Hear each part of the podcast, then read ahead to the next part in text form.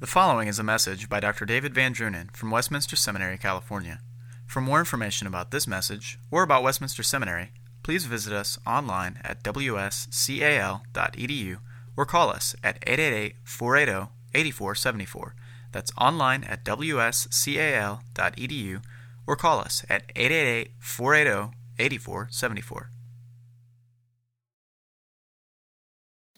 We're continuing the faculty series on Deuteronomy. I'll be reading this morning Deuteronomy 4, verses 1 through 8.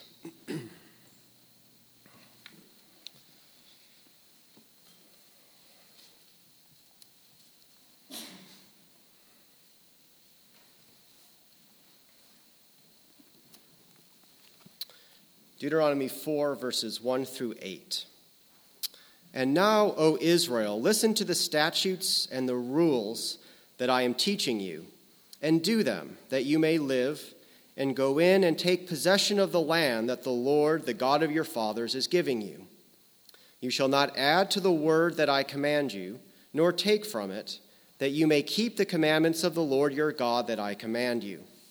Your eyes have seen what the Lord did at Baal Peor. For the Lord your God destroyed from among you all the men who followed the Baal of Peor. But you who held fast to the Lord your God are all alive today. See, I have taught you statutes and rules, as the Lord my God commanded me, that you should do them in the land that you are entering to take possession of, of it. Keep them and do them, for that will be your wisdom and your understanding in the sight of the peoples, who, when they hear all these statutes, will say, Surely this great nation is a wise and understanding people. For what great nation is there that has a God so near to it as the Lord our God is to us whenever we call upon him? And what great nation is there that has statutes and rules so righteous as all this law that I set before you today? This ends our reading of God's Word. For our devotions this morning, we're just going to be focusing on verses 6 through 8.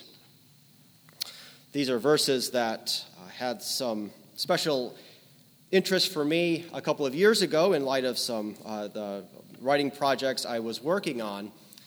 And this this is really I, I, I hope you understand I'm not uh, I'm not modeling for you this morning how exactly I would preach a sermon on this text. I want to reflect with you in the spirit of these devotions on some of the interesting theological, moral, ethical issues that are before us uh, here in Deuteronomy 4, verses 6 through 8. Now, in verse 6, Moses says something uh, on behalf of God that is really quite interesting to think about. He says, talking about these laws, keep them and do them, for that will be your wisdom and your understanding in the sight of the peoples, who, when they hear all these statutes, will say, Surely this great nation is a wise and understanding people. Now, notice here that it's not, uh, he's talking about Israel in some kind of relationship with the other peoples around them. And these other peoples are going to have some sort of response in the light of Israel and its law. One thing to note here, just right away, is that these other nations are not simply reading God's law in the abstract and making some judgments about it. Verse 6 says that it is in Israel's keeping and doing of the law that will be their wisdom before the nation. So, again, the peoples are not just reading the law in the abstract. They are actually here supposed to be seeing Israel doing the law, keeping the statutes, and making some judgments based upon what they see. But very interesting, isn't it, what they are to say, what they will say as Israel keeps and does its law. They'll say, Surely this great nation is a wise and understanding people. And doesn't a question come to our mind at this point? How are these foreign peoples competent to be making a judgment about wisdom and understanding?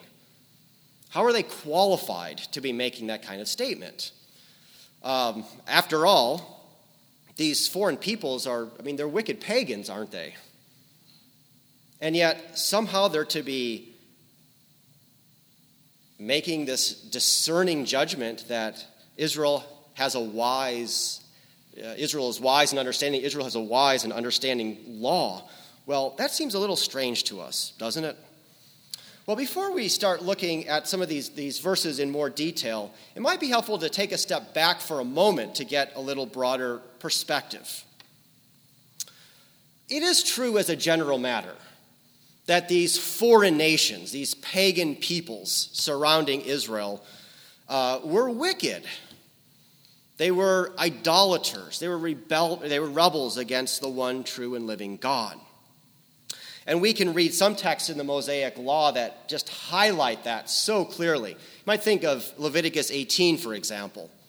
Leviticus 18, God warns Israel not to act like the Egyptians in that land from which they came. And don't act like the Canaanites in that land where you're going. For these people were wicked. And in fact, talking about the Canaanites, God drove those Canaanites out of the land for doing the very things that God now tells Israel, you shouldn't do them, or else I'm going to kick you out of the land too. And so, one of the things the Mosaic Law does is reminds Israel don't act like these pagan nations. Don't be like them in all sorts of ways. But there are other things that complicate things a little bit, that make things a little bit more nuanced. We might think, for example, of a fact that is not, you can't see it just by reading Exodus 21 through 23. Uh, but if you would read a section like that and compare it to some of the other ancient Near Eastern legal codes, you would find all sorts of similarities. If you compared the way the Mosaic law handles, say, personal injury matters or handles property disputes, it's actually very similar in a lot of ways to the way the laws of the Hittites or the Babylonians handled these matters. And when you think about that, you have to draw the conclusion that these other peoples were not entirely bereft of any kind of sense of justice or sense of equity. These people knew something about how to form a legal system to settle some basic disputes about basic human matters. And so, in some ways, we have to step, uh, to step back and to recognize that God's common grace is at work in the world, that God preserves his law in nature, God preserves the testimony of conscience in the human heart unbelievers, even pagans, are able to make some correct moral judgments, some correct judgments about justice and equity. And when we keep that in mind, maybe it's not quite so surprising to see what we see here in verse 6 of Deuteronomy 4. In some ways, this is applicable to things we find in the New Testament too, isn't it? You ever thought about 1 Timothy 3, verse 7? which, in the midst of Paul's criteria for those holding church office, he says that uh, they should have a good reputation with outsiders. That's kind of remarkable to think about that in a moment. I mean, Paul's saying that if you want to serve as an office bearer in Christ's church, you need to have a good reputation among pagans. Now, I want to give some proper qualification and nuance to that, uh, but that presupposes that unbelievers can make certain right judgments about things. And so uh, we need to keep uh, a proper perspective as we read what we find here in Deuteronomy 4 and other texts like it in Scripture. So, the peoples are to look at Israel as they keep and obey the statutes that the Lord gives them here in Deuteronomy. And they are to say, Surely this great nation is a wise and understanding people. Well, how exactly were they going to make this judgment? Uh, how was it going to come about that they were going to make this observation and come to this conclusion? Well, if we look further at verse 7, it may shed some light upon us. Let me read verse 7 again. For what great nation is there that has a God so near to it as the Lord our God is to us whenever we call upon him. Now, there seems to be some explanation given here. The nations are going to say, Surely this nation is a wise and understanding people. For what great nation is there that has a God so near as the Lord whenever we call upon him? So here's what seems to be going on here. Remember, in verse 6, the nations were not simply making an abstract judgment about the law. They were to see the law being performed by Israel. Here in verse 7, they are to see Israel when they call upon God. In other words, when they're being faithful, when they're doing what they ought to do, and they're going to see that they have a God so near. They're to see Israel obeying, and they're somehow to recognize that they have a God so near. And that is to drive their conclusion that this is a wise and understanding people. Well, that raises a further question, doesn't it? How were these nations supposed to know that God was so near? Now, when we, if we were just to think about this, maybe not in the context of this passage, but what, what does it mean for God to be near you? Well, we would maybe we would think about this in a very spiritualized way. The Lord is near me in the sense that the Spirit dwells in my heart, and that the comfort of Christ uh, is, is with me in the midst of trials and temptations.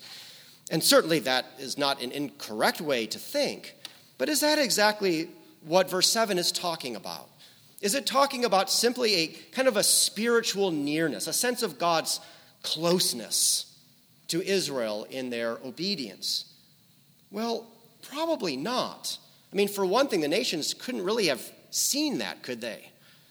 I mean, they couldn't really have observed, certainly not from a distance, that somehow Israel had a, had a close spiritual relationship with their God. What would it mean in Deuteronomy for God to be near to them? Well, in Deuteronomy, certainly there's a lot of emphasis upon God being near to his people to bless them. And to bless them not in ethereal ways, but to bless them in very concrete material ways. God promises throughout Deuteronomy if they obey him, that he will make their crops to grow. He's going to send rain and their crops are going to abound. That their wives are going to bear many children. That they will have victories over their enemies uh, on the battlefield. When verse 7 says that Israel, in their obedience, has a God so near to them, surely this is something that involves tremendous outward blessings that Israel is going to experience. And you see, that's something that the nations could see. That's something they could recognize. It was going to be, I'm not sure how the nations would recognize whether Israel had a close relationship with God in their heart, but they could certainly see these external things. They could see their crops growing and abounding. They could see the growth of their population. They could see their victory over their foreign enemies. But now this raises another question for us, doesn't it? How were they to make the judgment that as Israel prospers in obedience to their law, that they must be very wise? Because that's exact that, that precisely is what they see. They're not making a judgment that Israel is very prosperous per se. They're making a judgment that Israel is very wise and understanding. How are they making that judgment? Well, we need to step back for a moment here again and perhaps think about wisdom more broadly in the scriptures. Perhaps especially from the book of Proverbs, but certainly in other places as well. One thing that is important to note about wisdom is that though the heart of wisdom, the fullness of wisdom, is only something that true believers can experience. Ultimately, only in Christ is the fullness of wisdom found. In Scripture, there is a measure of wisdom that unbelievers can experience and express. Even in the book of Proverbs, that seems to be the case. The opening of Proverbs 31 and Proverbs 30 seem to be texts written by non Israelites. They were actually included in the text of Scripture. That's pretty remarkable. Non Israelites writing wisdom literature that's included in Scripture. There's some evidence that some of the book of Proverbs bears a similarity, maybe even a certain dependence upon certain Egyptian wisdom documents. We know elsewhere in Scripture uh, it speaks about the wisdom of the East, the peoples of the East. Uh, scripture praises the wisdom of the Edomites. Now, there are texts like that that remind us that even outside the bounds of Israel, there was a certain wisdom that was found. So, again, wisdom is something that is not completely unfamiliar to these foreign nations. But if we think about, if we, we would turn to Proverbs, and we would think about Proverbs for a moment. What is wisdom there? It's hard to summarize it really briefly, of course. But certainly, very close to the heart of what wisdom is in Proverbs is the skill, the perception, the understanding of how to live a prosperous, successful life within the bounds of this natural moral order. Wisdom is having the sense of how the world has been put together under God's creative wisdom and understanding how to live in the midst of that world in a way that brings blessing and prosperity and success for you and others. There's a lot more you could say, but that is certainly a very important part of what wisdom is in Proverbs. Now, if we try to take that and come back now to Deuteronomy 4. What kind of insight does that perhaps give us? Well, let me suggest this. Insofar as those nations had some sense of wisdom, and we know from Scripture that unbelieving peoples did have some sense of what wisdom is, then they would have understood that a wise people are people who somehow are able to have that understanding and perception of how to succeed and thrive and flourish in this world. Well, now think about these nations looking at Israel, obeying their law, having God so near to them, having their crops growing year after year, women having many children, people living to an old age, winning all their battles. How could they not have looked at this and concluded, Israel must be a very, very wise people? I mean, look at us. You know, we have a little sense of wisdom, but, you know, we know from Ecclesiastes, uh, this is not what the foreign peoples are saying. I'm kind of putting this, this is a little reflection. We know, we know from Ecclesiastes that the world doesn't always work the way it's supposed to. That sometimes the battle is not to the strong or the race to the swift Sometimes those who are the wisest end up in poverty because they're oppressed by the wicked. We know there are things that go wrong in this world. The foreign nations, they would have experienced that. They would have known that even the wisest people fail, even the wisest people run into problems in life. And yet they would have looked at Israel obeying their law and thriving, succeeding, prospering like no one they had ever seen before. You can understand why they would say, Israel must be a very wise and understanding people. And then we add verse 8. What great nation is there that has statutes and rules so righteous as all this law that I set before you today?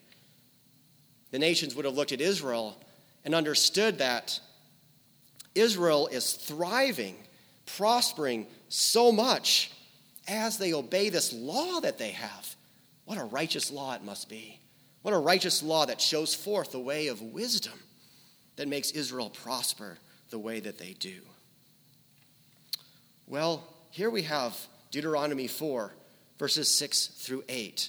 A pretty remarkable statement about not only Israel and its law, but its, its effect, its influence upon the nations around them, insofar as Israel would obey. Well, as we're coming to the end of our time, let me conclude by offering two, two basic uh, points of reflection uh, that you may want to ponder as uh, we uh, part ways this morning. A first that I'd like to set before you is that we ought to remember that though the Mosaic law was given only to Israel, it was in God's larger plan that Israel under the law be a testimony to the entire world. You see, we know from the larger scriptures that God didn't only have Israel in his sights, even during the Old Testament. God's plan all along was to bring salvation to the whole world.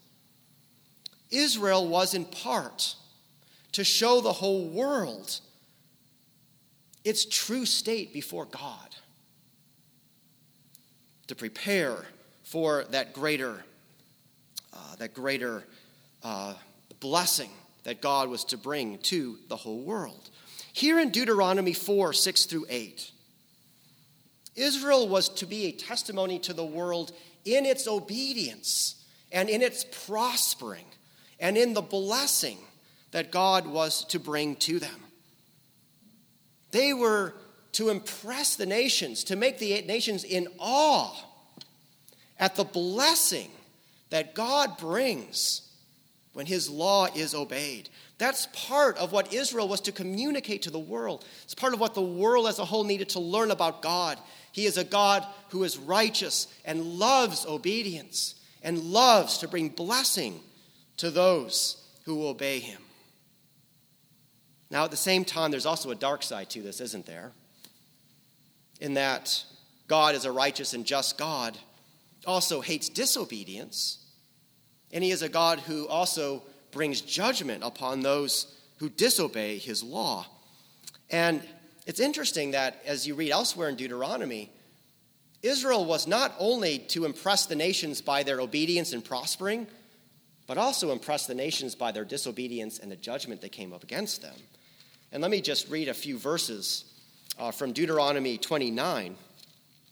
Deuteronomy 29, beginning in verse 22 and the next generation, your children who rise up after you, and the foreigner who comes from a far land, again, a foreigner who comes from a far land will say, when they see the afflictions of that land and the sicknesses with which the Lord has made it sick, the whole land burned out with brimstone and salt, nothing sown and nothing growing, where no plant can sprout, an overthrow like that of Sodom and Gomorrah, Admah and Zeboim which the Lord overthrew in his anger and wrath.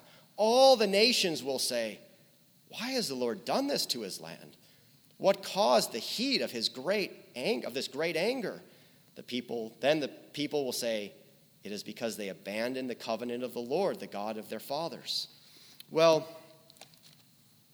in the course of things, I think it's safe to say Israel succeeded in impressing the nations much more by their disobedience and the judgment against them than they did by their obedience and the blessings that God brought. And thus, we're reminded that we can never really appreciate this text or text like it apart from knowing Christ. That it is ultimately, finally, in that true Son of Israel who truly kept that law so perfectly.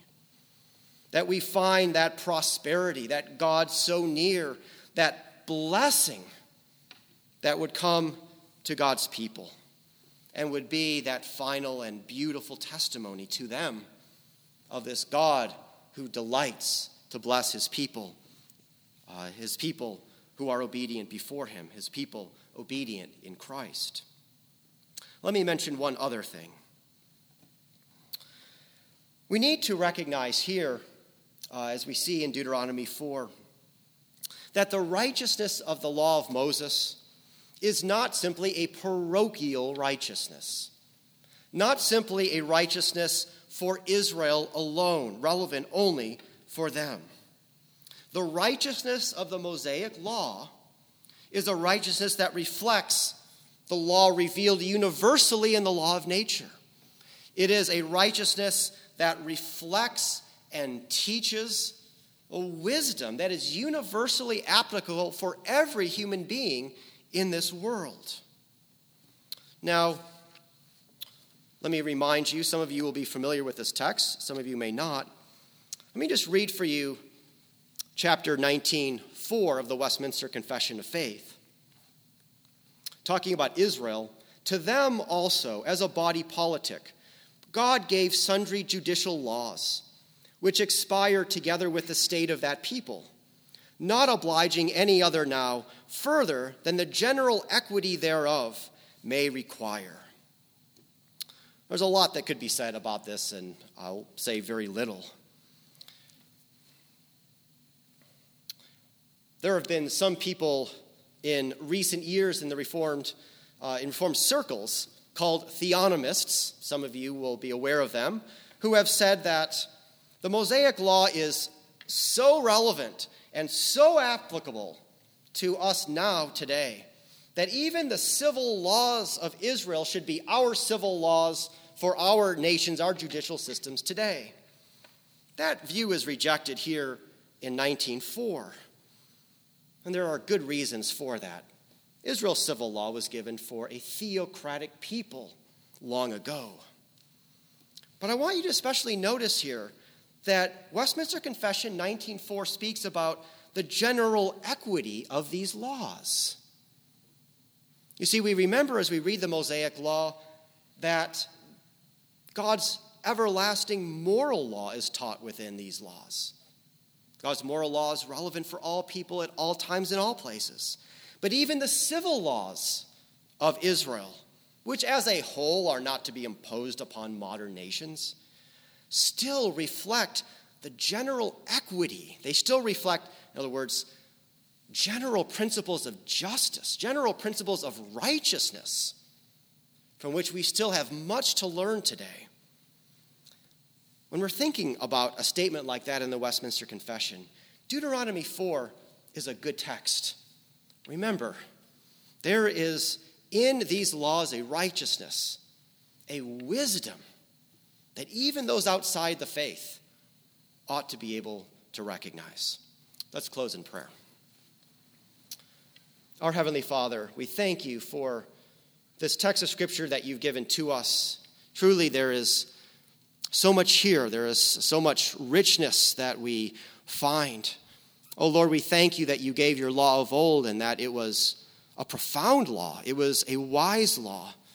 That in the keeping and doing of it, there was such enormous blessing that even pagans would be astounded by the righteousness, by the wisdom encapsulated in this law. Father, we thank you for your Son who is so perfectly kept this law for us and has brought all the blessings that Israel ultimately always failed uh, to, uh, to, uh, to experience because of their disobedience. May we rest in him. And we pray, O oh Lord, that you may give us wisdom today, that as we read this law of Moses, that we may see within it this wisdom, this general equity, this righteousness and justice, that we may walk faithfully before you in our callings today. We pray all this in Christ's name. Amen. You're dismissed. Copyright 2014, Westminster Seminary, California. All rights reserved. You are permitted to reproduce and distribute this material in any format, provided that you do not alter the wording in any way and that you do not charge a fee beyond the cost of reproduction. For web posting, a link to this document on our website is preferred.